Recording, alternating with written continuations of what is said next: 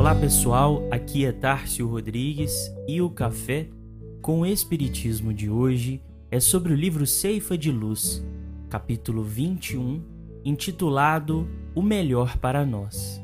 Psicografia de Francisco Cândido Xavier, onde Emmanuel nos diz: Muito e sempre importante para nós o esquecimento de todos aqueles que assumam para conosco essa ou aquela atitude desagradável.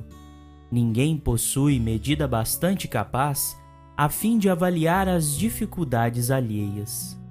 Aquele que, a nosso ver, nos terá ferido, estaria varando esfogueado obstáculo quando nos deu a impressão disso. E em superando semelhante empeço, haverá deixado cair sobre nós alguma ponta de seus próprios constrangimentos, transformando-se-nos muito mais em credor de apoio que em devedor de atenção. Em muitos episódios da vida, aqueles que nos prejudicam ou nos magoam frequentemente se encontram de tal modo jungidos à tribulação que, no fundo, sofrem muito mais pelo fato de nos criarem problemas que nós mesmos quando nos supomos vítimas deles. Quem saberia enumerar as ocasiões em que determinado companheiro terá assustado a própria queda sob a força compulsiva da tentação até que viesse a escorregar no caminho? Quem disporá de meios para reconhecer se o perseguidor está realmente lúcido ou conturbado, obsesso ou doente? À vista disso, compreendamos que o esquecimento dos males que nos assediem é defesa de nosso próprio equilíbrio e que nos dias em que a injúria nos bata em rosto, o perdão, muito mais que uma bênção para os nossos supostos ofensores, é e sempre será o melhor para nós.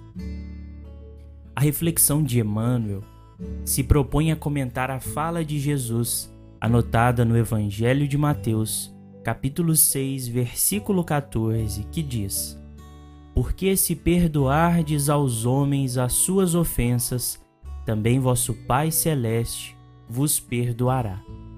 A fala surge logo na sequência da prece dominical, o Pai Nosso, e traz a lógica e a justificativa por trás de um simples perdão. Imaginemos nós e aqueles com quem dividimos as nossas atividades e nossos dias.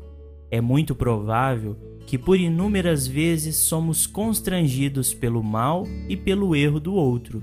Recebemos ofensas injustificáveis ou atentam contra nosso próprio equilíbrio. Sem mencionar os mecanismos da justiça humana ou divina, lembremos-nos do perdão para com as faltas alheias que faz com que o nosso olhar se transporte além do visível e aparente, considerando com tolerância as inúmeras fraquezas e sofrimentos do outro, entendendo ser muito provável que o ofensor esteja em intensa perturbação e desconhece os meios de se livrar ou resistir à indução do mal. O perdão não é a permissa do mal, mas a reação mais útil ao ofendido que se liberta do mal sem cultivá-lo dentro de si e entravar a própria marcha em nome de qualquer retaliação. Como nos diz o apóstolo Paulo em O Evangelho segundo o Espiritismo, o perdão verdadeiro, o perdão cristão, é aquele que lança um véu sobre o passado. Esse, o único que vos será levado em conta visto que Deus não se satisfaz com as aparências. Ele sonda o recesso do coração e os mais secretos pensamentos. Ninguém se lhe impõe por meios de vãs palavras e de simulacros. O esquecimento completo e absoluto das ofensas é peculiar às grandes almas.